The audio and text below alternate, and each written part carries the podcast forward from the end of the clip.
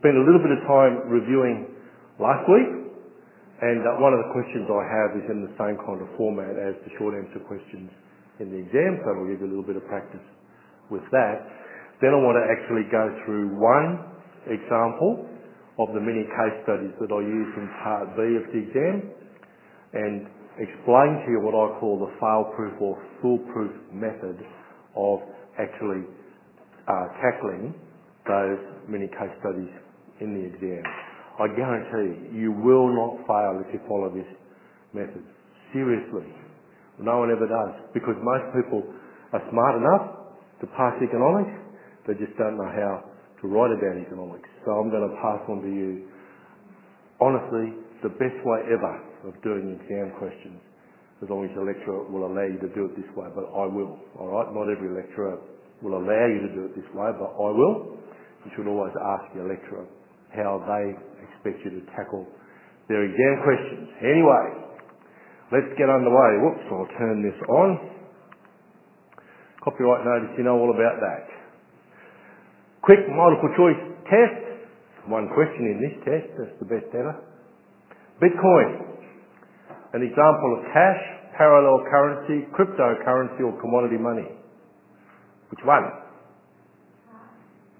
Cash. Up all those who take cash. All dead, all wrong. Pardon? Dead. Yes! What were you going to say, Daniel? Yeah! Okay, okay, okay. Righto. Why isn't it cash? Yeah, see? This is cash, alright? Coin and currency. Oh, I got a $50 note today.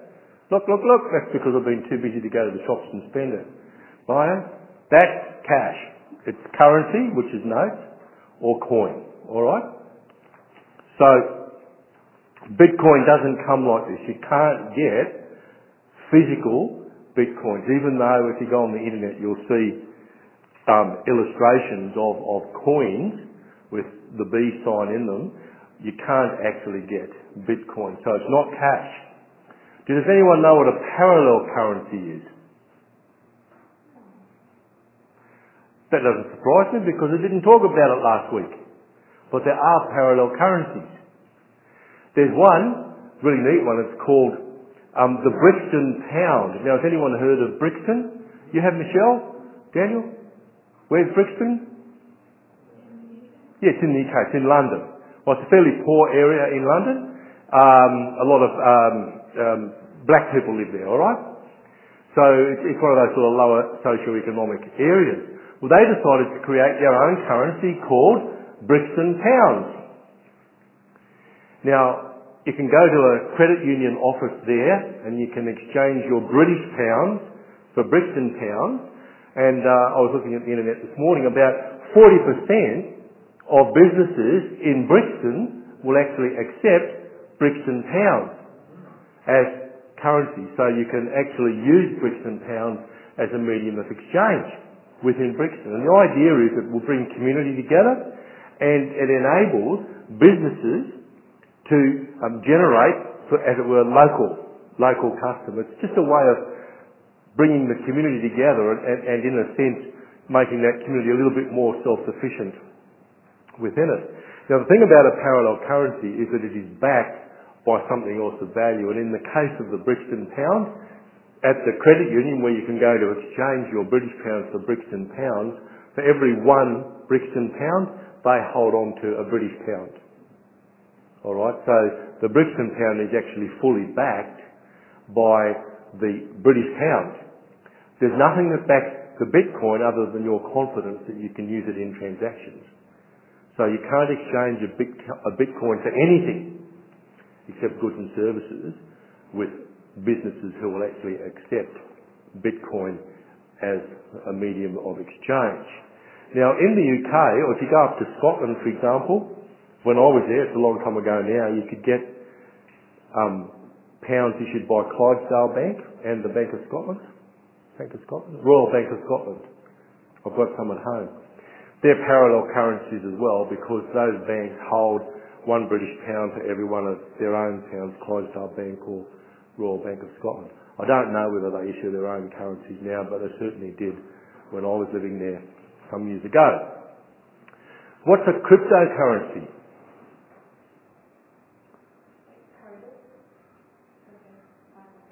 Yeah? No, you're right. It's a proper coding. Daniel will know because he got the answer right. Yes, yes. What's the key to what what what crypto mean? What's that all about? Yeah, puzzle.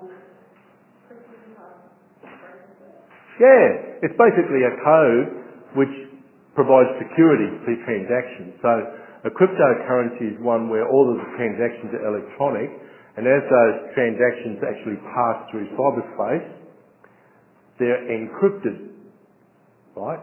That makes it secure. It also makes it, for all practical purposes, untraceable. And that's why some people like to use a cryptocurrency like the Bitcoin, because the government can't figure out what they're doing with their resources. So would people use Bitcoin to do like illegal yes. activities and things like that? That's one reason why governments don't like cryptocurrencies because criminals can use them, or you know, people either engaging in black market transactions, or people who want to avoid government scrutiny of their transactions in order to avoid tax. Yes, yes, indeed. Don't forget that in Australia, transactions are subject to GST. That's a ruling by the tax office because it's now up to them to actually go and trace the transactions. What about commodity money? What's commodity money? Who, who, no, I don't think anyone had that answer. Oh, you did. What's commodity money, Michelle? It was a guess, was it? Oh, that's a terrible thing to confess, eh? My goodness, I should have brought my gun with me. a 25% chance of getting it right.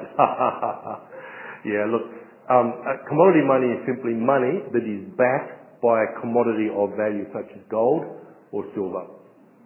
So I'm not really aware of any commodity money. Pardon? Um, it can be because if, if, if you have a commodity money, the supply of that money is dependent upon the supply of the commodity. So in the case of a, currency that is backed by gold, the quantity of money is determined by the amount of gold that you dug up out of the ground. That's right. That's what we call fiat money. The kind of money we have today, which is simply declared legal tender by the government, that's called fiat money. For example, that $50 note I showed you a little earlier, I can't exchange that for anything other than another $50 note if I go to a bank or if I you know, go to the Reserve Bank. They can only give me another $50 note in exchange, whereas if it was commodity backed, I could actually get, you know, a piece of gold or silver for it. The earliest of um, coins were, were based on commodities, usually a commodity of value and a commodity in limited supply, or one that takes a lot of resources to actually extract from the earth. So that's the principle on which Bitcoin is built. Remember, you've got to actually mine for Bitcoin, but you do it in a digital environment. So there's a limit on the total number of Bitcoins that can be mined or discovered. It takes a lot of computing power to discover new Bitcoin, but you know, if you do discover some new Bitcoin, I think last week we saw they were worth about 870 Australian dollars at the moment. So one Bitcoin's worth a little bit. All right. Let's move on. Is that okay? Now, I don't have multiple choice um, questions in the, in the exam. I used to when I had bigger classes because they take a long time to create. Obviously, you can mark them pretty quickly. But let me have a look at this. Let's have a look at this one. Remember we had a table up last week? I've left a few bits out of this one. What I would like you to do is to fill in the blanks. I know everyone's rushing to do it. Okay, so what we were doing last week, we were comparing, very loosely, capitalist economics with what you might call theological or biblical economics. In capitalist economics, scarcity is often seen as the economic problem. Lord Lionel Robbins actually defined the economic problem as scarcity, uh, way back just before World War II actually, British economist. Now, we, we talked about scarcity earlier on in the semester, so it's not such a bad thing after all, because scarcity arises because the human imagination always outstrips the capacity of our current resources and technologies to deliver on our imagination. All right, so you know we're given that imagination by God. So scarcity is created because we ourselves are creative beings, and then we use our creative relational teleological or purpose-directed and uh, moral um, aspects of our nature in order to make discoveries about how we can manage in that environment of, of scarcity. So in a sense, God created an earth with scarcity for our good. But what, what's the biblical principle though? Rather than scarcity in, in, in, in um, biblical terms, you know, what's God's heart for us? Yeah, plenty. The word we had up was plenitude. Plenitude, which means there's plenty of everything in the kingdom of God. So if we, if we actually engage that imageness in God in which we're created, that is, if we engage our creative capacities, if we work relationally, if we have purpose in what we do, and if we develop as moral agents through practicing decision making, then we can actually uh, increase the bounty from all of the resources that God has placed in the earth, thereby living in a world where there is plenty to go around, where we're not plagued by scarcity. And I think I noted at that time also that scarcity is not a curse. Scarcity is actually a blessing through which we get to engage our imageness in God. Poverty, though, is a curse. And poverty has only two causes according to the Bible, as far as I can tell. One is indolence or laziness. God doesn't really care about people who are lazy. They can starve as far as He's concerned. And I can show you the scripture to prove it if you want me to. But the other cause is oppression. See, God hates both. He hates indolence and He hates oppression. So I think we're, we're called as Christians to do something about oppression in the world. What about this one? In theological economics, the person is relational and they find fulfillment in relationships with God, with others, and with the rest of creation. In, in a capitalist uh, um, approach to economics, a purely capitalist approach, how do we regard the human being?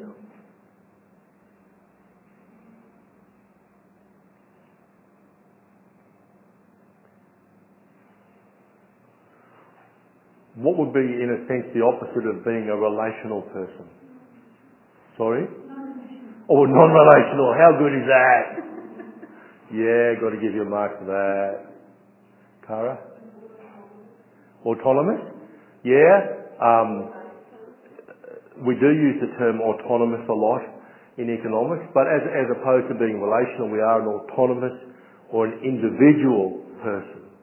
So we don't see ourselves as thriving in the context of community, but we thrive in the context of the individual, and the individual seeks to maximise the individual's own best interests. In capitalist economics, important virtues include prudence, fortitude, and justice. Prudence is really important as an underpinning for the profit motive. Uh, fortitude, that you know, that ability to stick to it, particularly important for people who are the entrepreneurs in our economy because they're the ones who take the big risks and establish businesses and things don't always go right for them. I was um, talking to a group of business people today up at um, North Lake, which is why I'm, you know, done up in my good tie and my, my good shirt and my good deodorant and all. Right, because you know, I wanted to impress these people. And uh, I said to them, how many of you have gone broke in a business before? And half of them put their hands up. Because you take risks. And sometimes, you know what? You go down the gurgler. Not because you're a bad person, or not because you're a fool, but because something in your external environment made it impossible for you to continue in that line of, business. And I know plenty of people who are now regarded as highly successful. They've been bankrupt at some point in their life because they took entrepreneurial risks that just didn't pay off. So prudence is really important. in the context of business. So what, what about theological economics? You're allowed to cheat, by the way. You can have a look at the PowerPoint from last week. You got it there? Read it out.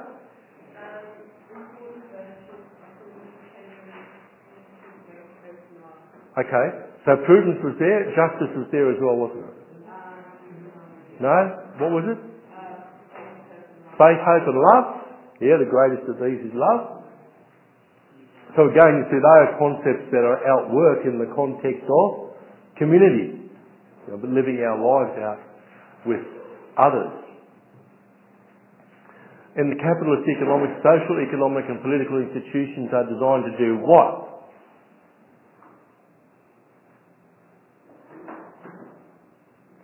Read it out. Social, economic, and political institutions are designed to promote social, economic, and political peace that enhance relationships. That's on this side, isn't it?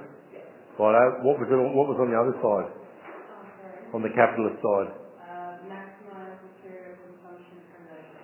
Can you see the difference? One's got a much more communitarian um, approach about it than the other.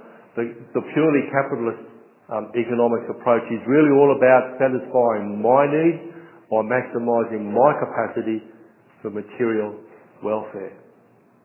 Whereas a theological approach is much broader and implies a context of flourishing in community. Important values, capitalist economics, what are the important values listed there? Freedom, consistency, agility, and what was it? Global. Global, okay. Now, I talked a little bit about the difference between freedom from and freedom to last week.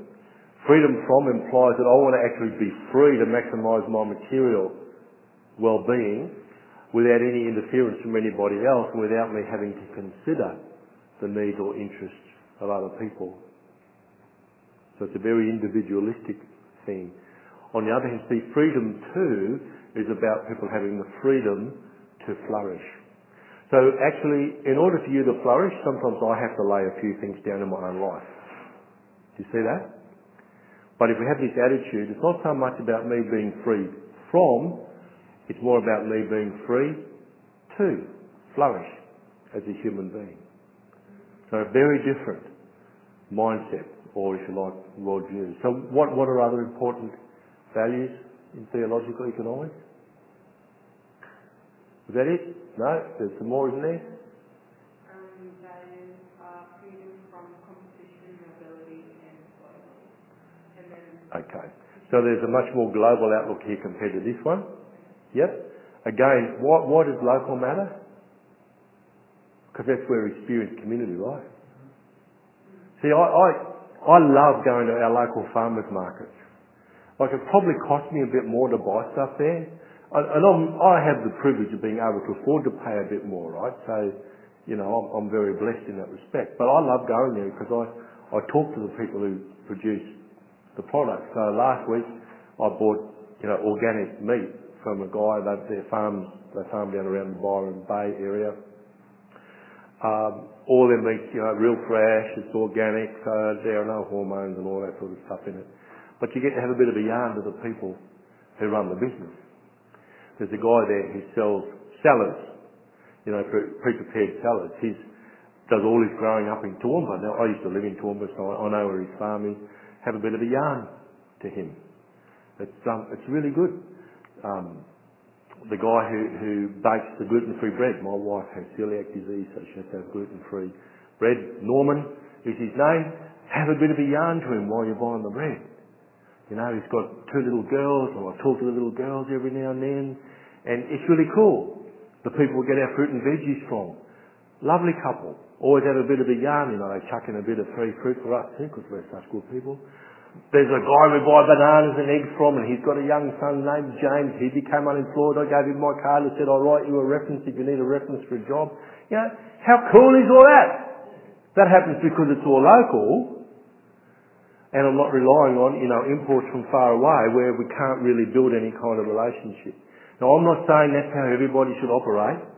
I'm saying that that's my expression of the local as opposed to the global. Now, as it, I mean, I drive a car that was made in South Korea, so I do the global stuff as well.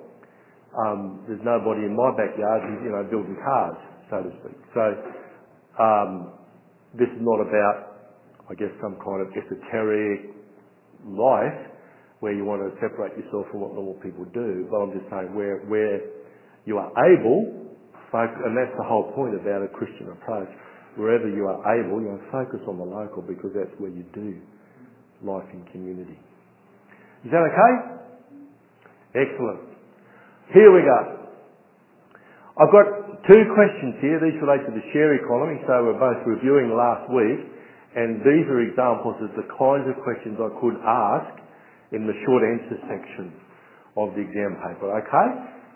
Now, I wouldn't have two questions about the share economy like that, one after the other. These are just two examples that happen to be based on the, share economy. Now, when I upload the PowerPoint, I've actually written out answers on the notes page for you. So they're actually there. You can go and have a look at them as, as samples. So here we go. This I, um, I just downloaded this um, image from a, uh, a blog on the web.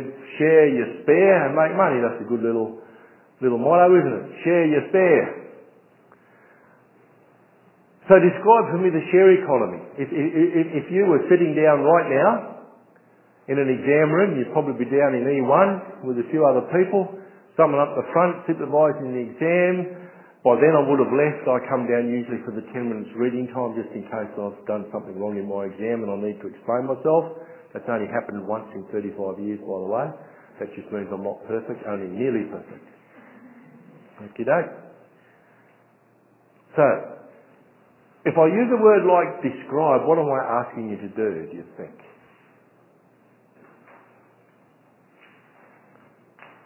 Like a broad brush picture, isn't it? It's a bit like a rough picture. So I'm not asking you to go into any great depth of analysis. In words, paint me the picture of the share economy. So tell me, what if, if you had a friend who came to you and said, what's, what's this share economy all about? What, what would you say to them? Daniel? Well, I know a, a restaurant. A restaurant? Yes, and she's opened up her kitchen Yeah. for other local people around the place if they've got extra fruit veggies that they're growing. They Yep. come into the restaurant and they can give it to her Yes. and she'll give them a free meal. There you go.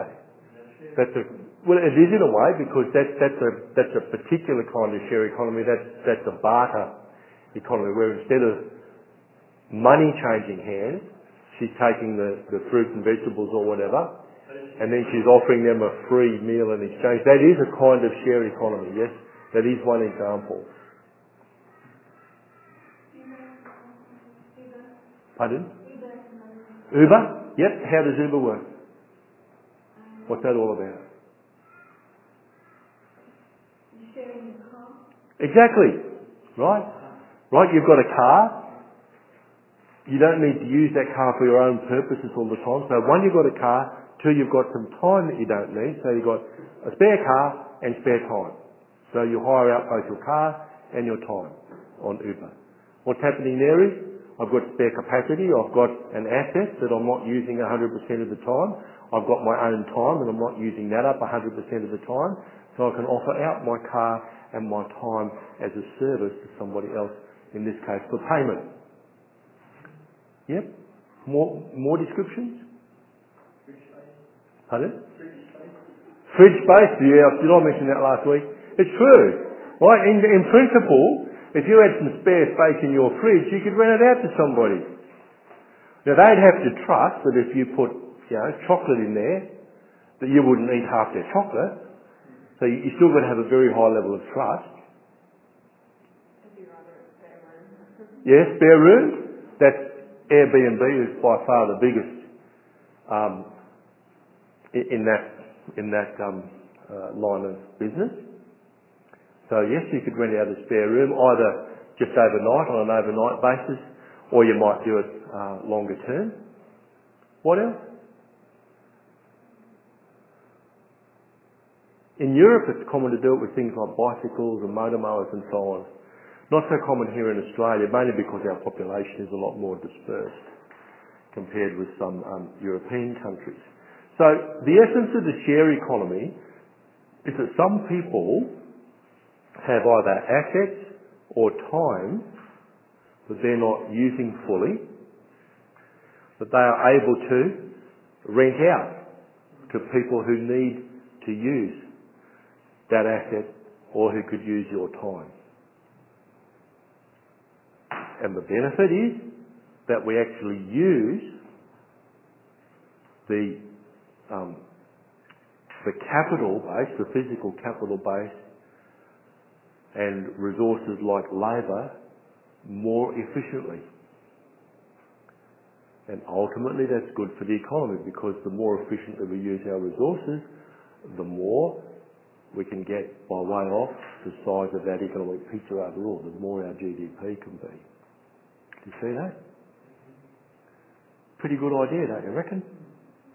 So, one of the things I mentioned that's really important in the share economy is we've actually got to trust each other. So, let's say um, Cara advertised she had a room for rent. I took it out.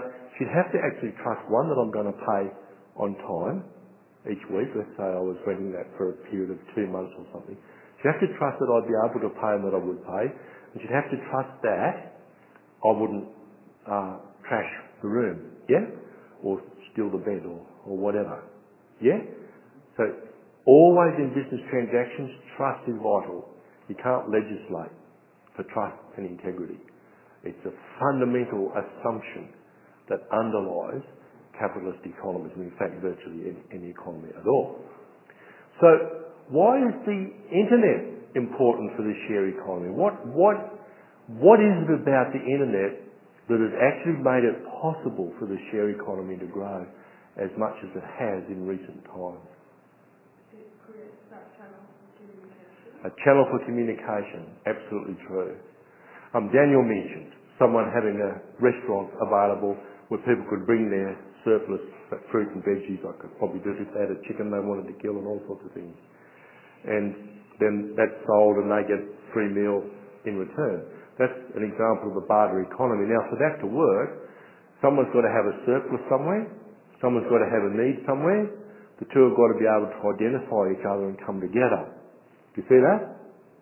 Now, the problem in the absence of the internet is how do these people communicate a surplus and a demand, or if you like, a supply and a demand. The beauty of the internet is it makes it possible for people to come together. Okay, it makes it possible for people efficiently to identify those who have got supply and those who have the demand. What's the other great benefit of the internet? And this is in relation to trust. What's the other great benefit of the internet? Anyone who's transacted on eBay will probably know. Tara? Yes. So in, on eBay, for example, sellers can be rated, can't they? Now, if a seller gets a bad rating, are you going to buy from them? Probably not. The same thing can happen on the um, software that's used to drive the share economy. So let's say you're using um, a software, an app on your phone. Well, Uber, Uber, for example, allows you to rate the driver. So if a driver gets a bunch of poor ratings, probably that driver's not going to get much business. They get good ratings, guess what? people are going to demand that particular driver more frequently. And so the same thing would apply if you're using some kind of um, app or software somewhere to um, bring together people who've got a room or a house to let and people who actually want to rent a room or a house. So both sides of that party can actually rate each other. How good's the landlord? How good's the renter? A renter who gets a low rating is going to find it extremely hard to rent in the future. Do you see that? The internet actually allows us to overcome two problems. The first being it, it makes it much easier for people who have got supply and people who have got demand to identify each other and come together, but it also offers a very cheap and effective way of conveying information about the integrity and the degree of trust that you can have in the um, parties to a transaction. That's why the internet is so important. The internet, the great advantage of the internet in business is that it brings down costs significantly, very significantly. The cost of actually getting a transaction underway come down significantly, like usually from many dollars to just a few cents. So it made a huge difference in business. So that's the kind of thing I would ask you. I'd be looking for a good answer to those short answer questions, alright? Pretty good, eh? Not too bad? I think you get about 18 of those questions in the exam. I just can't remember off the top of my head. Maybe it's 20. I can't remember. But um, I have actually got a copy of the most recent exam that I'll hand it out shortly. Righto, let me move on now to talk about what I call the fail-proof or foolproof approach to doing mini case studies. And you'll see uh, each of my exams is made up of two parts. The first part is short answer questions. And those questions are basically asking what you remember. They're not asking you to go to a deeper level of learning and explain or analyse or compare and contrast or anything like that. So basically you can answer part A of the exam if you've simply kept up with the tour, so to speak. Alright? Now the second part is more difficult because the second part actually requires you to take what you've learned and then to actually apply it in specific circumstances. And this is usually where students don't do so well. If you're going to do poorly in an exam, it will usually be here. This is what really separates the people who have truly and truly understood economics from those who haven't. So, the first thing you want to do is analyse the question. And you need to do this with any, any assessment. It doesn't make any difference whether it's a question in an exam or a major assignment task. Analyse the question. That is, figure out what it is you're supposed to do. Do you know one of the biggest complaints I hear from lecturers who are marking assignments? It's, this student didn't answer the question. Now I've been hearing that for 35 years because that's how long I've been lecturing for. Lecturers complaining they didn't answer the question. Well, you're not going to be able to answer the question if you don't analyse it so that you can figure out what it is the lecturer is actually asking you to do. You see, your default position as students is to dump everything you possibly can remember on the page, hoping that the lecturer will give you a mark for something. Yeah? Because you've worked hard or crammed the night before, one or the other, and you want to demonstrate to the lecturer, the lecturer that you know a lot of stuff. So you'll have a tendency to dump as much as you possibly can on the page. But guess what? You can't be marked for anything we haven't asked you for. So you're kind of wasting a lot of effort. Alright, there are three things you need to look for when you're analysing the question.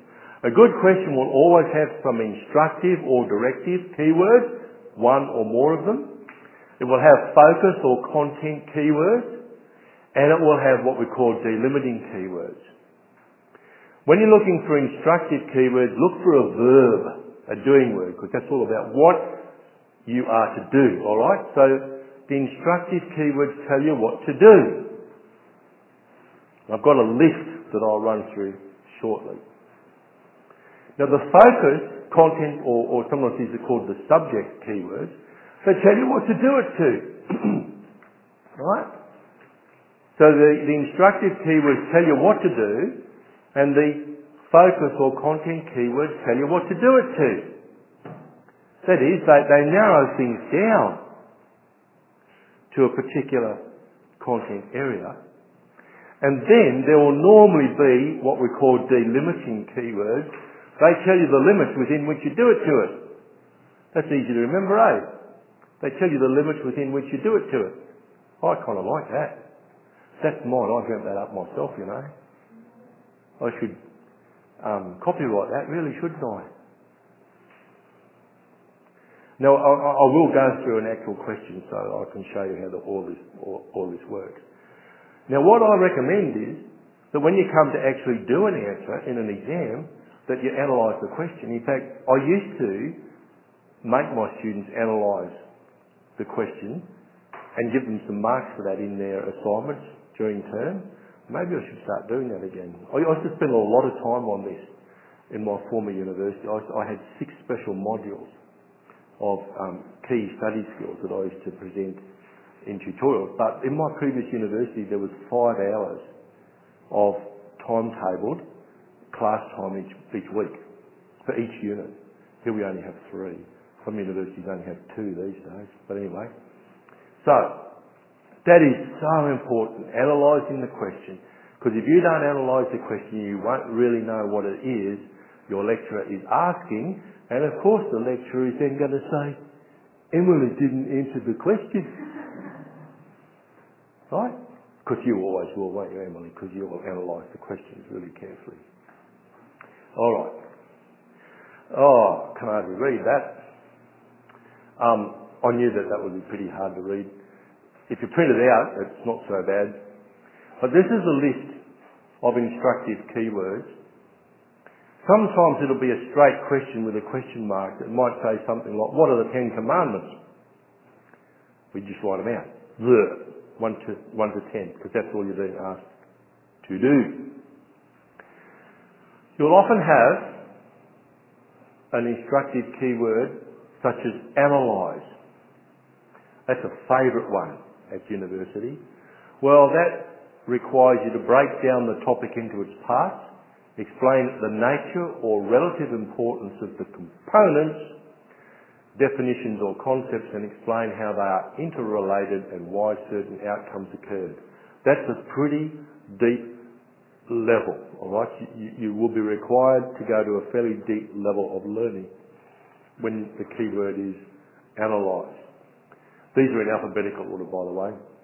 Another one you'll get quite a bit around here is compare and or contrast. So if you're asked to compare two things, you're looking for similarities between ideas or concepts or historical events or models. And if you're asked to contrast, well, you're looking for the differences, aren't you? And typically, the question will ask you to do both, to compare and contrast. Alright? Another one you'll find is frequently used is critically analyse. Well, that requires analysis, but in addition to that, you need to address the strengths and the weaknesses or the pros and cons of the definitions and content or of the relationships. And, and actually, there's not that much difference between analyse and critically analyse. It's just that when you're asked to critically analyse a topic, the expectation is that you'll go to an even deeper level of learning. Alright? You'll often find a word like define, set down the precise meaning, and establish the boundaries of a topic or of a concept or a model. Now, if it says define, that's all you should do. Right? Don't go on and discuss it or analyse it. If you're asked to define something, just give that definition. Discuss is another common one. Consider a topic from various points of view to reveal, consider and represent aspects of the issue in general terms. So, thank you, Daniel. Um, just send us an email or give us a, a call or, yeah, good on you, mate. Um, and again, discuss doesn't require you to go to a very deep level of, of learning. Evaluate is one, I don't tend to use evaluate, not, not in first year, I will probably use that in third year. When you're asked to evaluate something, that's like analysing something but actually coming to a conclusion that you justify by reference to your previous argument. Now that requires you to go to a very deep level of learning. Generally I avoid questions like that in a first year unit. Um, you'll find explain is used quite a lot. To explain means to make plain or clear, to advise the meaning, to interpret. So if a question said something like, explain the concept of the share economy, that would require something like what we went through a little earlier in relation to that question, you know, describe the share economy, but it just requires you to go a little bit deeper than merely description. Uh, another word we use quite a bit is outline. That requires you to briefly identify and present systematically or, you know, in a logical order the most important aspects or elements of a topic. Now, as it turns out, the question that we're going to analyse requires you to prepare an outline for a, presentation. So you'll get a bit of an idea of what an outline looks like. Um, sometimes I will use the term summarise, which is to give a concise account of omitting the details and examples. So it's a very truncated um, answer required. All right. So I, do apologise for the small print, but I wanted to try and get all that on the one slide. There's the URL. You can find it at the University of Canberra, actually. Um, but if you print that out, you'll be able to read all the, the fonts there. Now what I will do is, when I look at your answers, I'll have that in front of me. Let me just give you a warning. Different lecturers use different words and they've got a different meaning in mind sometimes. It shouldn't be the case, but it is. I actually think it's wise of you to see if your lecturer will give you a list like this before you do exams. Okay, so how do you actually answer a question? How do you actually answer a question? What I reckon is, first thing is, analyse the question. So highlight the keywords, then actually write an answer plan, including any diagrams you're going to use. Number the diagrams because then instead of reproducing them, you can just refer back to them by number when you actually come to write your answer. Your plan, it can be dot points, a mind map, or examples, whatever works best for you. And once you've done that, start writing your answer. So I, think you've got about, um, you do three mini case studies for me, and I suggest that you allow uh, 30 minutes for each of those questions, 90 minutes for the three questions in total. I would suggest you probably should spend up to about 10 minutes of the 30 minutes in that preliminary work, analysing the question, doing a quick plan of the assignment, including any diagrams that um, you're planning to use. All right? Then start writing your answers. So what I would expect to find on a, on a, on a page, you get a little answer booklet to write your answers in. right, so there's the middle page. You've got a couple of staples in there. So if it's question 20 that you're going to answer, so the first thing you might do is write here, analyse, note the three types of keywords.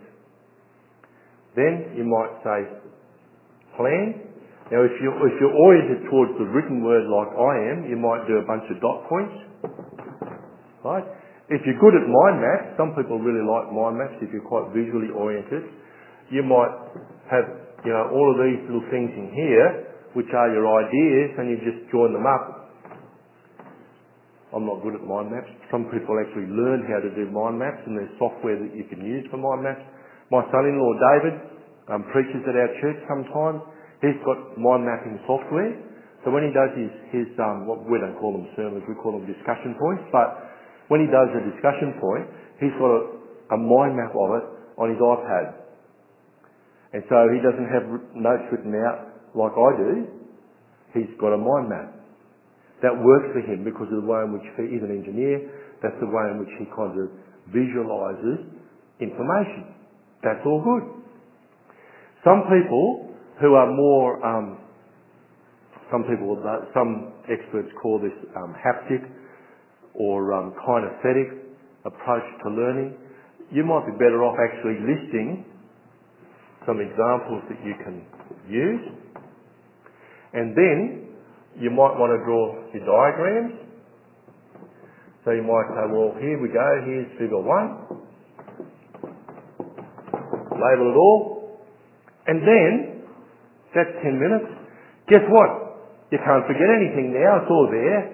You're confident that you're going to actually write an answer that the lecturer has asked you to answer. And you can start writing. You don't have to draw up any diagrams anymore. Go on to the next page and write on the next page because you've got them all there. You might have another diagram in here somewhere which you might call figure two. This thing is worn out. Now the beauty of it is this. Let's say you run out of time. Yeah, you get to that third answer and you haven't got 30 minutes left. You've only got 15 minutes. I'll pass you based on this. Because all I'm doing when I'm marking exams, I'm just looking for evidence that you've met the learning outcomes of the unit to one degree or another. And if you just run out of time and you don't actually get the time to write out, you know, an answer in longhand, I can tell by looking at this whether you know what you're talking about, can't I? So you'll automatically get seven or eight marks out of 20 just for that. And I've passed people in the past just because of Now some lecturers refuse to mark that stuff. Right? I don't. I'm a bit different to some people. So don't try this technique in other classes unless you know for sure that your lecturer will accept this. Because some will say, we won't mark any of that, we only start marking from here. I mark the whole lot. You see, my job is to get you past, not to fail you. You should only fail if you haven't done the work. And in my experience, generally speaking, that's what happens. The people who fail, generally speaking, haven't really put in a lot of effort. They haven't really engaged as active learners during the semester.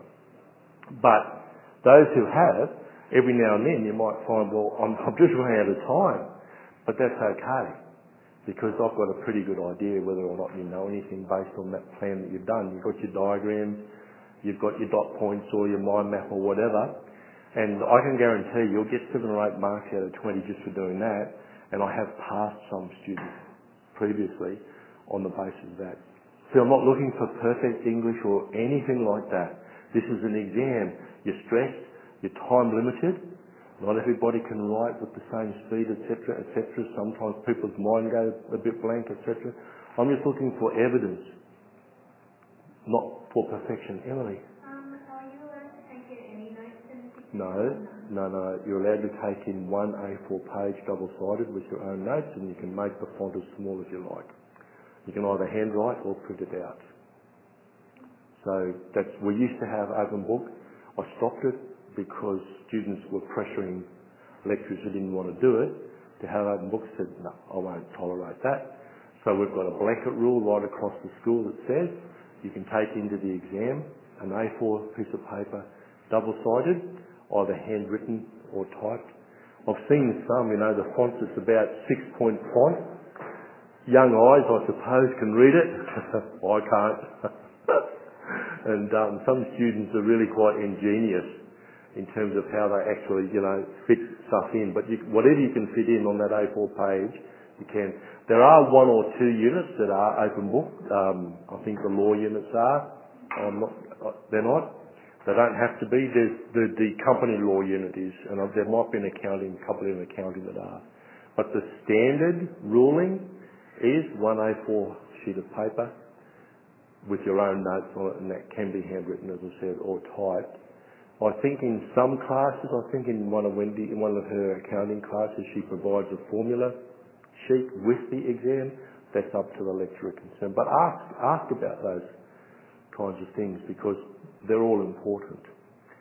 And um, they should be on the front page of the sample examination paper, which you, you should be able to find on your Moodle page.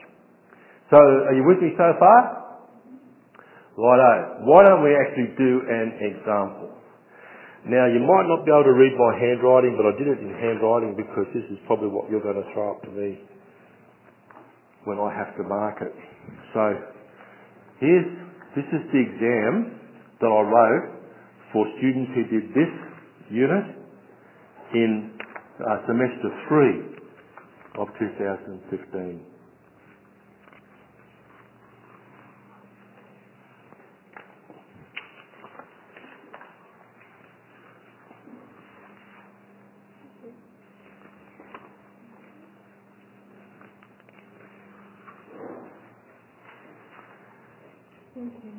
Look at that. I had exactly the right number. How good is that? All right. So you'll see that just on that front page, materials, equipment permitted, one, writing instrument, two, a double-sided A4 page of typed or handwritten notes.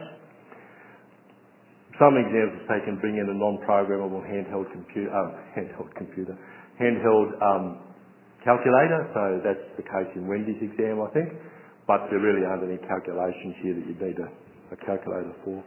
Instructions, the exam is made up of two parts, 18 short answer questions, each worth a maximum of 5 marks. Part B, three mini case study questions, maximum of 30 marks each. And Part A and Part B I've suggested allocate 90 minutes to each part. We're going to have a look at question 19. So question 19 starts on page 5. Now I'm going to give you a minute or two to read it.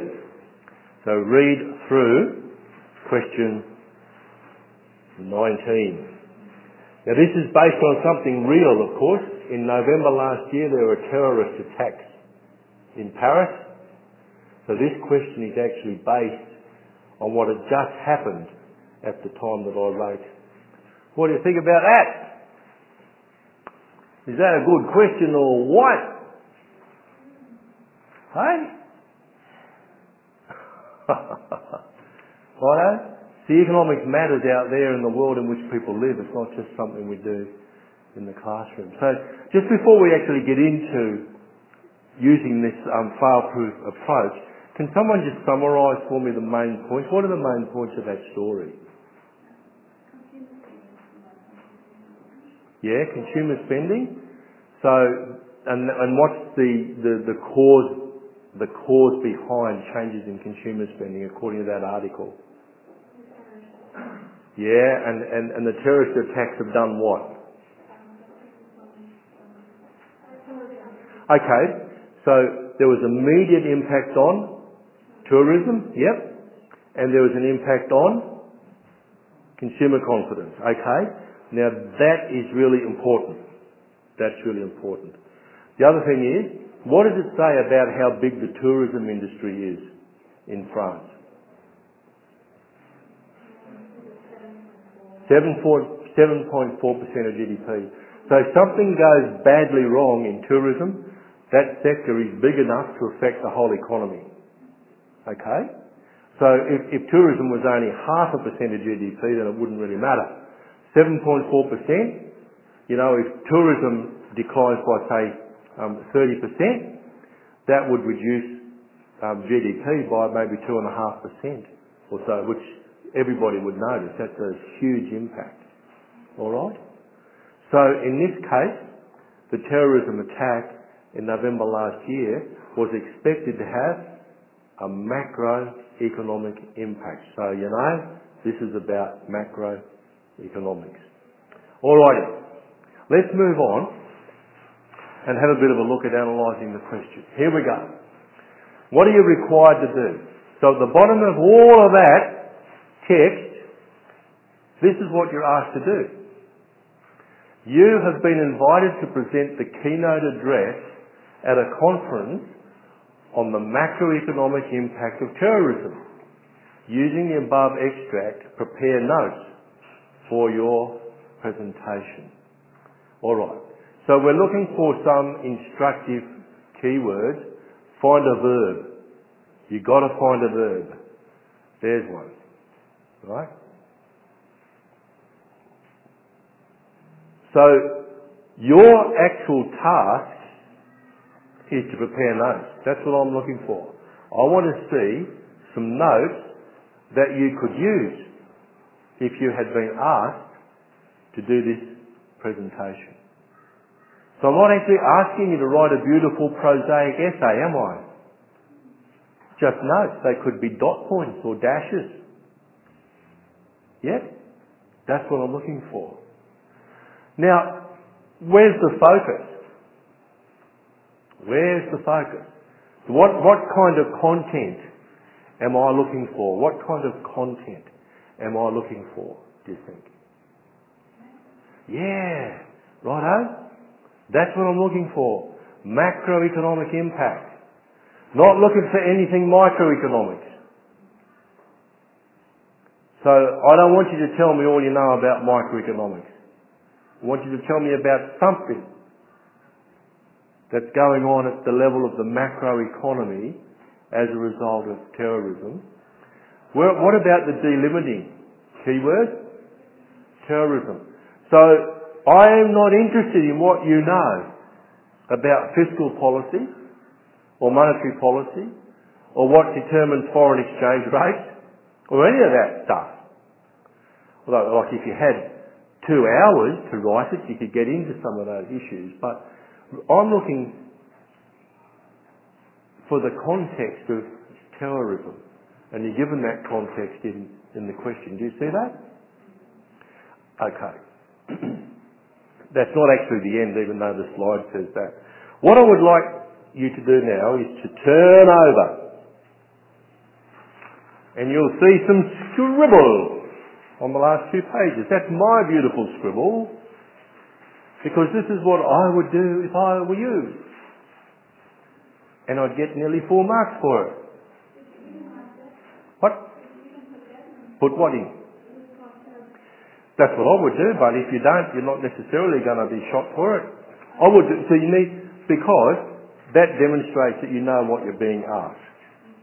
Don't forget, this is my fail proof. If you don't want to follow my advice, that's your outlook. Right? You don't have to do that. What you have to do is answer the question. This will help you answer the question. Okay? So, if you have a look at this, this is the kind of stuff I get from students. Well, actually, usually they don't write this much, but okay, so that's, I haven't bothered typing it up and doing fancy diagrams because this is a bit more authentic. And I did it in about the amount of time you would have to do uh, your answer. So, your instructive keywords, prepare notes, notes, notes, notes, notes, not a very long and detailed essay, notes. Scribbly dot points or dashes or even the mind map would be enough. Okay? So, you've identified the instructive keywords. Prepare notes. Now you could do that by highlighting those things on the question paper if you wanted to, because it doesn't matter that much. The focus keywords, macroeconomic impact. So that's really only short-term stuff, not really worried about going into detail about what might happen in the longer term. And the delimiting keywords, terrorism. So let's focus on terrorism, not other things that might affect the macroeconomy like a change in foreign income or a change in the exchange rate or the introduction of the goods and services tax you might want to tell me all about that because you've done some study in that area, but I'm not asking you for it. So if you write about it, I can't give you any marks. Do you see that? All right. So, macroeconomic impact. Here's my rough notes. All right.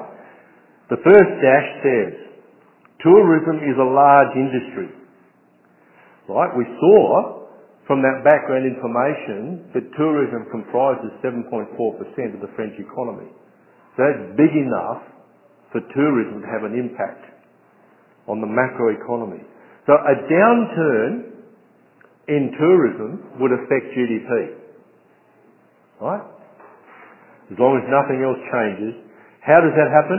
A downturn, sorry, the other impact, a downturn in consumer confidence, less spending. Right? What's the outcome? Aggregate demand, AD, shifts left, unless there are other factors at play. So this is the ceteris paribus assumption. Remember, all good economists assume ceteris paribus. Nothing else changes. So if the only things that have changed in France as a result of the terrorist attacks are that there's less tourism and consumer confidence has declined, then we would expect that the aggregate demand curve would shift to the left. Why is that? Because at every price level, there's now less demand. How do I know that? Well, we'll come to that in a minute. Now, I'm going to draw up a figure. Notice I'm not explaining how the figure works, I'm just drawing up this picture. We know we're talking about the macroeconomy, so we're talking about aggregate demand and aggregate supply. When we were dealing with aggregate demand and aggregate supply, we saw a model that had this perpendicular long run aggregate supply line that occurred at the full employment level of output or potential GDP. I don't really care how you label it. So there'll be an aggregate demand curve that intersects that long run aggregate supply curve and there'll be a short run aggregate supply curve that goes through the same point. That's equilibrium, alright? And always in economics we start off by assuming equilibrium. Something happens. What's happened? Terrorist attack. Less uh, tourism. Tourism being an export causes the aggregate demand curve to shift to the left. Downturn in consumer confidence, that causes people to spend less, save more. That also causes aggregate demand to shift to the left. So I've labelled that leftward shift effective terrorism. That should be an E, not an A, by the way. And I don't care if you don't spell properly in an exam. It's not a spelling test. And I should have closed the parenthesis there too um, up above there, but again, I don't care. In an exam, I don't care. I'm just looking for evidence. I'm not looking for perfection. So just remember that, alright? I'm looking for evidence, I'm not looking for perfection. Now, I have noted here that if you wanted to offset that shift in aggregate demand, you could do so, do so, do so by using fiscal policy. So you could increase government purchases. Righto. Eh? So you know what? That's my whole plan. Now, if you ran out of time, I could look at that and say, oh wow, Michelle really knows what she's on about here. That's the kind of diagram I'd be looking for. That's the kind of effect I'd be looking for. She'd either get nearly pass or I'd probably give her a pass mark for something like that. That's a pretty good deal, eh? Don't you think? That's not a bad deal. So, here's my answer though notes for presentation. And remember, notes, notes, notes, notes, notes. I've chosen dot points. So here's my dot point answer. Terrorist attack in France immediately affected the number of tourists. Remember, I'm writing notes for my presentation. Right? I'm not writing a storybook. I'm not writing a thesis. I'm writing notes because I was asked to prepare notes for my presentation. Tourism is an export. Right? Tourism is an export. Reduction in exports reduces aggregate demand. Why is that? Because net exports is a component on the expenditures side of GDP. Remember GDP, C plus I plus G plus X minus M. Consumption plus investment plus government purchases plus net exports equals gross domestic product when measured on the expenditure side of the economy. Terrorism had an effect on consumer confidence. A decline in confidence usually causes a reduction in consumer spending. Reduction in consumer spending reduces aggregate demand. Household consumption is a component on the expenditure side of GDP. Ceteris paribus, that is, nothing else changing, other things being equal, the aggregate demand curve will shift leftwards since at any given price there will now be less expenditure. Right? There are fewer tourists coming in, so they're spending less. Um, confidence is down, consumer confidence is down, so consumers are spending less, whatever the price level happens to be. There will be a lower general level of prices. You see that's illustrated in the diagram. There will be a lower general level of prices, less real GDP, so real GDP will decline, and a lower, lower level of employment. See figure one. I've shown it there. We start out in equilibrium, aggregate demand shifts to the left, price level falls, income level falls. When the income level falls, so too does the level of employment, which also implies, of course, that the rate of unemployment will increase, and we don't like that. Next dot point, these effects can be offset by fiscal policy. Additional government purchases will shift the aggregate demand curve to the right, restoring the full employment equilibrium. Final point, important to note that government purchases should be reduced once the effects on tourism and consumer confidence have declined, because as tourism comes back to its normal level of activity and as consumer confidence rises back to a more normal level, net exports will increase, consumer spending will increase, and so the aggregate demand curve will have a tendency to shift rightwards anyway. So what you need to do is fiscal policy increase government purchases and then decrease government purchases as demand tends to increase when things come right again, which they probably will do after a year or so, unless there are further terrorist attacks. Do you see that? I'd give you a mark of about 90% for that. A good high distinction level. It's not that hard, eh? Is it? This is the trick. Read the question, right? What's the story here? What's the story here? That question was about macroeconomics. Tourism contributes to net exports. Consumer confidence is about consumer spending. If you think back when we were looking at aggregate demand, what affects aggregate demand? All of those components of aggregate expenditure of um, GDP do. If net exports fall, aggregate demand shifts to the left. If consumer confidence falls because they spend less on their own purchases and save more instead, aggregate demand curve shifts to the left. Do you see? Not that hard, eh? yeah, it's not that hard. It's not actually that hard. But it requires you to read the story and work out where the story fits in terms of the whole semester. So I could have asked a question that said, assume that a terrorist attack in Australia causes tourism expenditure to fall by 20% and consumer confidence before. You know, use an appropriate model to explain it. That's all pretty boring, eh? But I'm using a real example out of the world in which we live oh, pardon me. Oh, that won't be too good for the people who are listening to the recording of this, will it?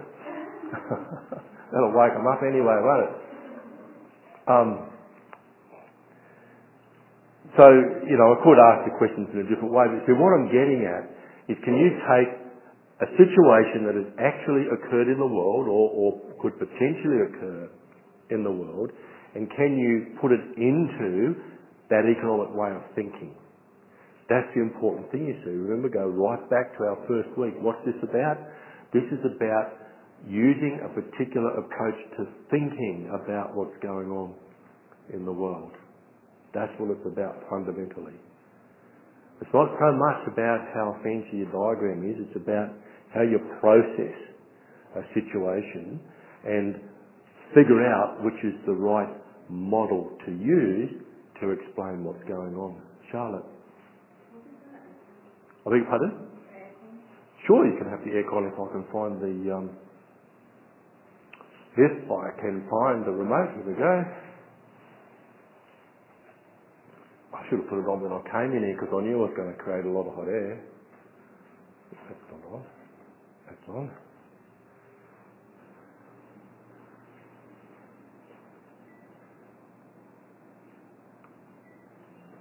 Yes, that's better. Okay. Now, I don't always have questions that are that long, you know, with that much information in them. Sometimes they're quite a bit shorter than that. But you'll have a look, if you have a look there, you'll see that there are other questions.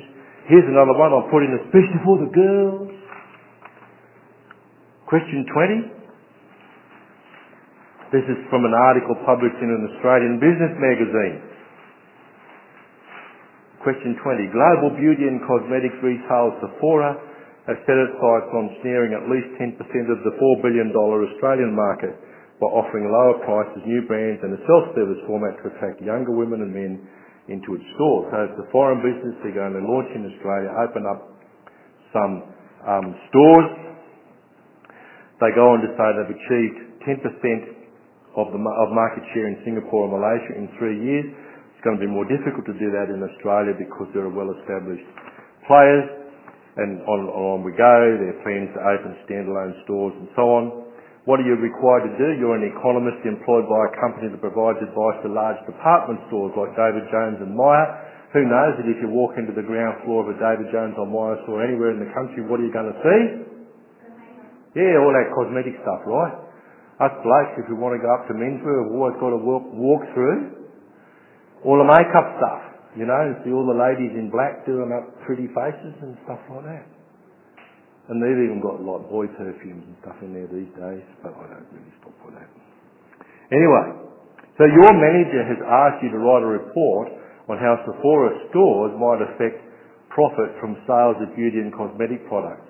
Again, prepare a proposed outline for your report. So I'm not actually asking you to write a report which might in the real world, well, run to maybe 30 pages. But first of all, tell me, is this microeconomics or macroeconomics? Yes, micro. Okay. Can you think of anything we talked about in microeconomics that you might be able to use in this answer here?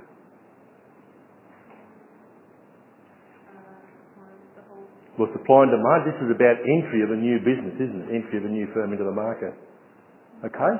So if you're advising the established, big established department stores like Myer and David Jones, what are you going to talk to them about? Eh? What sort of policies?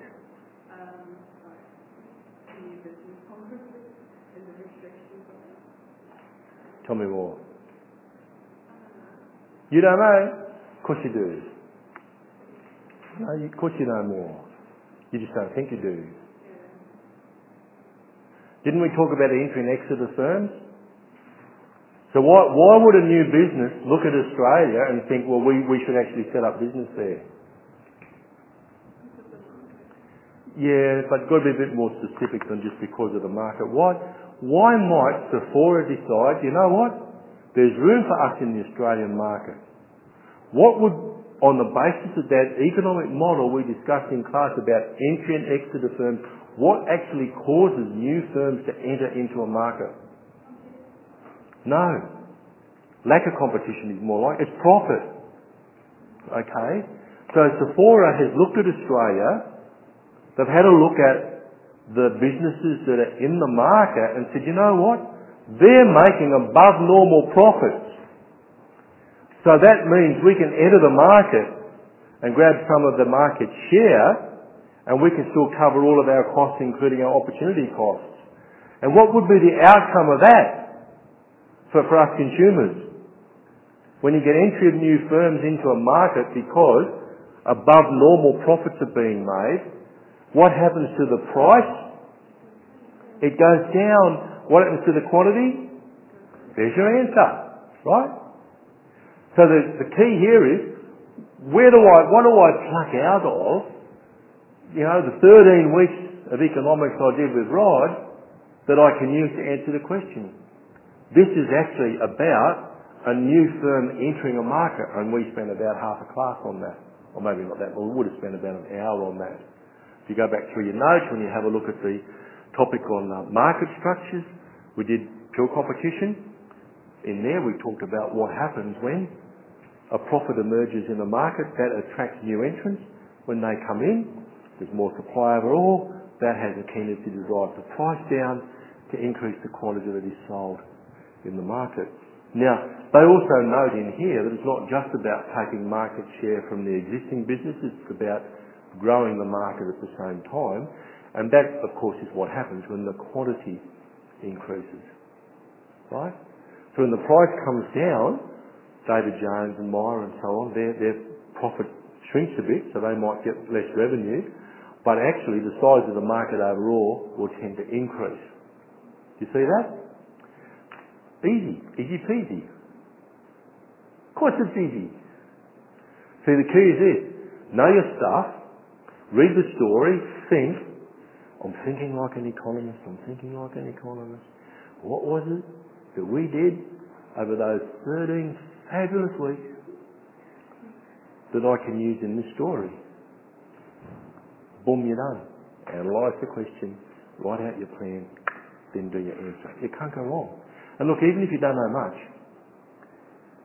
you're not going to fail, right? Because I can't really, I can't fail you if, if you, you know, if you follow that example. How can I fail you? Because you've done exactly as I've asked. Do you see that? And look, even if you get it a bit wrong, that doesn't mean you're going to fail. Because I know you're doing it under exam conditions. You don't see the questions before you get in there. I hope you don't, eh? I do all sorts of things like password protecting the files and all kinds of things. You want to chuck them around to moderate and so on. So, um, so the key is, you know, read the story and then have a little think, well, what can I draw from the classes that I can use here? Now, you know what? You're sitting here today thinking, oh, I wouldn't have thought of that. You know why? Because you haven't read those notes probably for the last six and a half weeks. But you've got all next week to go through your notes so you'll be familiar with the content and I guarantee that will make it much, much easier. What about the last question, eh? That's a good one. It's about the School of Business at CHC launching a new postgraduate course, a bit of advertising in there. Our MBA is one among around 65 available in Australia, so there's a lot. Ours is one of the cheaper ones. So, you know, I've noted there that we're, we're sort of a bit lower than the University of New England, University of Southern Queensland, Chifley Business School, at Torrens University. There's another one, the Australian Institute of Business is, is actually the cheaper one. It's, it's um, the cheapest MBA that I'm aware of on the market. So the School of Business claims that the MBA it offers is unique, and this is reflected in the rationale statement for the course, and this is true. This comes out of our documentation, by the way. Okay. The Master of Business at CHC is intended to provide graduates with specialised theoretical knowledge and skills, blah, blah, blah, blah. Graduates may be employed in the private sector, etc., etc. What are you required to do? You've chosen the School of Business at CHC as the organisation in which to complete your final year uh, internship project. You're currently planning oral presentations, and this is real by the way, you do one of these at the end of your degree, in which you have chosen to focus on factors affecting student demand for the school's MBA, prepare notes for your presentation. So this is microeconomics, right, because it's demand for a specific product. And you're only asked to look at the demand curve. So what kind of factors are going to influence demand? What's the first one we look at? You might, but I wouldn't. Oh yeah, that's the, the method, right? But what's the first factor you'd look at? Yeah, price. All right. Where does CHC sit? competitively speaking, in terms of price. We're pretty cheap, eh? We should double the fees, I reckon. Yeah. Then we make people, actually sometimes if you've got the lowest price, sometimes the market actually perceives that as a signal of a low quality, particularly in education. So it, it could actually be that the low price is a negative in the market. Because if people believe, well, you get what you pay for, and you compare our $20,000, it's a bit more, it's about $24,000 MBA with a $60,000 MBA, you might think, gee whiz, you know, there's going to be a big difference in quality. So that's something to keep in mind. But what other kinds of things would influence demand? Well, the structure. I haven't really talked much about the structure here, but what about the fact that it's a Christian MBA? Wouldn't that make a difference? So do you think there might be some people out there who would come here specifically because that's what they, you think, no? Oh, I, I reckon atheists wouldn't. Why would they? Why would an atheist, so, but I'm like, oh, who cares? Like, um, I shouldn't say that, but it's not, we're not actually targeting atheists, are we? because we're upfront that it's all about Christian worldview, doing business from a biblical perspective. So, no, but who might want to enrol? Christians, yeah. Christians in business or who are contemplating starting a business who really want to know, how do I do this in a way which is consistent with a Christ-centered Bible-based worldview? Yeah? Okay? There could be quite a few of them out there. Like 30, 40, 50, 60, 100 maybe. I don't know. I mean, in the whole of Australia, there might be a couple of thousand. There wouldn't be hundreds of thousands in um, Like when I used to be at USQ, our, our MBA enrolment, the maximum we ever had was about 1,200 students. I wouldn't expect that here. I don't think there'll be 1,200 Christians in business around Australia who all at the same time want to do an MBA. My own predictions are we'll probably get 12 to 15 new students every year. That's, that's what I think. And I'll be happy with that. I'd love to have 100, that'd be super. Realistically, I think it's probably more like 12 to 15 each year. But what other kinds of things might influence demand?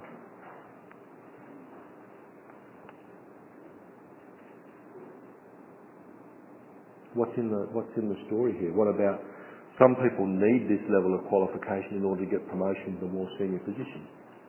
Yeah. So, for example, someone who wants to become a principal of a school, they will sometimes be recommended to them they go off and I do a master's degree in leadership or uh, business administration or um, something like that, right? So we, we actually had one student who enrolled specifically because she was in Western Australia. She got one because it was all done externally, so she didn't have to drive to Brisbane to go to classes because she was in Western Australia.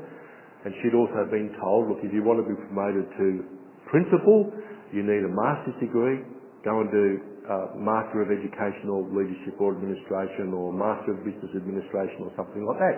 So she chose to do a Master of Business Administration. So that's going to affect demand for the degree. Pardon? Just, just say that. Well, it's given to you here. See, if, the, if, if, if you decide, yep, this is microeconomics and, and what we're focusing on is demand, two things affect demand, right? Price will cause you to move up or down the demand curve. A change in any other relevant factor will cause the demand curve to shift. So count it in those terms. Sure. And, explain it in a little bit of detail.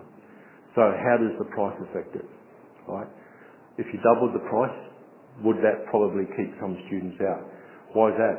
Because a lot of people who would enrol in a degree like this, for example, they're working in churches or not-for-profit organisations, and they're earning fairly low salaries. So they're not going to be able to pay $60,000 for an MBA, but they might be able to pay a bit over 20000 with, you know, with fee help and so on. Um, the fact that the whole course is based on Christian worldview, that would be attractive to some people, but it wouldn't be attractive to other people, right? So what that would mean is that overall it's probably a small market. We're not going to have the same number of students as, say, the University of Queensland or somewhere like that. So do you see what, what I'm driving at here? These are all actually examples from outside the door, so to speak. And what I'm trying to get you students to do is to look at what's going on out there and think about it as economists would think about it. At least until you finish your exam. After that, well, who knows? Okay? So you all good? You happy? Yes. You don't have to, as long as you can get the information across, but I think if you're really aiming to get a good grade, like an HD level of mark for that question, stick in a diagram. So for that one on the MBA, you could put in a supply and demand diagram and say, well, if uh, you know the low price will, increase demand because we shift down along the demand curve. The fact that it's specifically focused on that Christian emphasis, that will attract some students but not others. Um, it can be helpful to have a diagram. If you don't have a diagram, it's not the end of the world. I don't fail people because they haven't got. It's, it's the story you tell which is the important thing. Often a diagram can help you tell the story. Yep. Any other questions? All good? All right. Now, I apologise profusely that you haven't got your marked assignments back. We have a policy at CHC that says normally you will get them back within three weeks of the due date. I'm grossly negligent because I haven't done that. My excuse is I'm just so busy, but that is not a good excuse. Right? It's a reason, but it's not actually an excuse at all. Um, I will over the next few days get them marked. I'll make sure you've got plenty of feedback, and of course, if you want to contact me with any questions, you're very welcome to do that. All right? And I'm happy to sit with individuals if um, you would like me to do that between now and um, the day of the exam. I can tell you now that students who engage, who turn up to class, they don't fail. If you're engaging with the material, you won't fail. So don't anticipate that you're going to fail.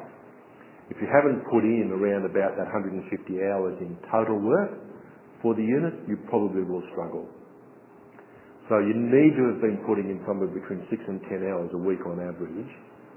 If you have been doing that, that's including coming to class. So if you did three hours in class roughly every week and another three or four hours private study outside class, you probably do okay. Alright? So I'm not expecting people to go, I don't, I don't set out to fail people. That's not my job. The only people who fail really should be the people who don't actually engage with the learning resources and learn how to think like an economist. The other thing, of course, is if you fail one, two, or even all three of those many case studies, it doesn't mean you're going to fail the unit overall because we base your grade for the unit on the mark that you get when we add everything up. So you've got the class test, you've got the uh, written assignment on the Mission or Business Conference or Alternative B, and then you've got the final exam. Okay? And so we don't have a requirement that you've got to pass everything. We do have a requirement, however, that you've got to do a reasonable attempt and we define a reasonable attempt to be marked of 40% or more for each individual item, but that's just a guideline. So if you've failed something by a bit, that doesn't mean you're going to fail the course, uh, the unit overall. All right? Is that okay? I've really enjoyed